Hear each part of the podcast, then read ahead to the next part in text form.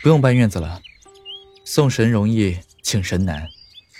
搬出去了，以后还指不定搬不搬得回来了。为夫去书房睡。哼，我不搬回来，你不就正好领你的心心念念的小美人回家了？顾阮娇哼一声，那唐河郡主一回来就找自己麻烦，还给了自己一掌。他长这么大，被人打过不少，可也没被人打过耳光呀。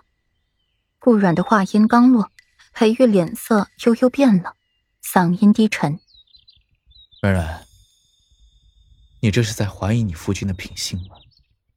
顾阮张了张嘴，嘴唇感到有些发干。夫君，我肚子突然好疼，你替我揉揉好不好？顾阮抓过了裴玉的手，放在自己的小腹上，讨好的冲他笑笑。人在屋檐下。该怂还得怂。裴玉无奈了，手放在了顾阮的小腹上。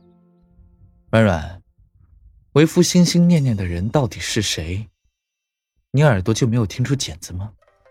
裴玉摸着顾阮的小腹，心里空了空。没有。顾阮回答的利落又爽快。身子好些了吗？还疼不疼？裴玉的眉心一折，这小美人睡觉不老实。自己不过是起夜离开了一会儿，这丫头竟是直接从床上滚了下去，摔在了地上，又把脚狠狠的磕了一下。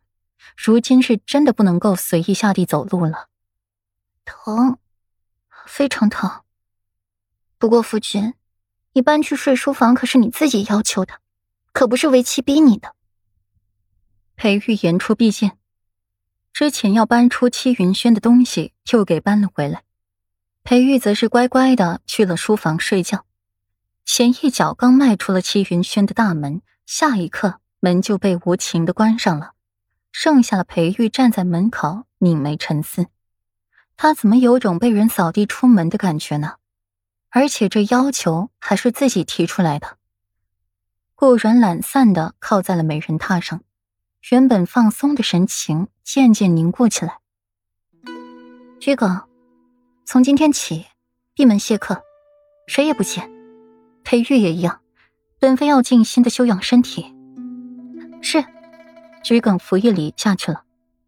虽然不解为什么不见世子，桔梗也是带了命令下去了。往后的一个月里，顾阮都在七云轩，连带着七云轩都与世隔绝了一般。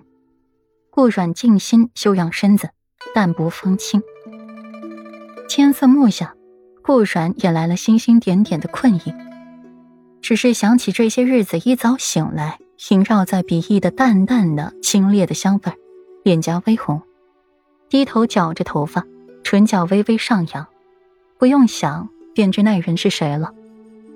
说话真是不靠谱呀，明面上说了让自己静心养身子的，暗地里却让丫鬟燃着安魂香，让自己睡熟过去，自己再偷摸的过来。顾软动动自己受伤的脚，灵活的紧，前些日子轻微的疼痛感也消失了，再好些生养个几日就该好了。世子妃，晚膳已经准备好了。桔梗推门进来，唤着顾软。好，我知道了。顾软轻轻点头，准备出去用膳，正好看见了裴玉端方雅致的坐在那里。不用想也知道原因了。你怎么又来了？话语带咸，明明说了他养伤的日子，两人都互相不见面的，偏偏裴玉无耻的紧，一日三餐都出现在了顾阮跟前。为夫只是去书房安寝，可有说过不进这院子？整个王府都是为夫的，连你都是为夫的，区区一座院子罢了，为夫为何来不得？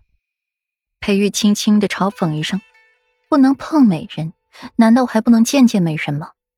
不过这小美人这么久不见自己，不想自己就罢了，怎的还嫌弃起自己来了？随你，你有理，爱来来，我管不着你。”顾阮言也不抬，从容的坐在了裴玉旁边。裴玉见顾阮坐下，才开始动筷子。哪知道筷子刚捏住，小美人便发号施令了：“说是要吃鱼。话音刚落，裴玉拿筷子的手一顿，阴恻恻的看向他，略有不满。吃鱼？软软，你确定你的身子就可以吃鱼了吗？怎么就不能了？你不想给我加鱼就直说，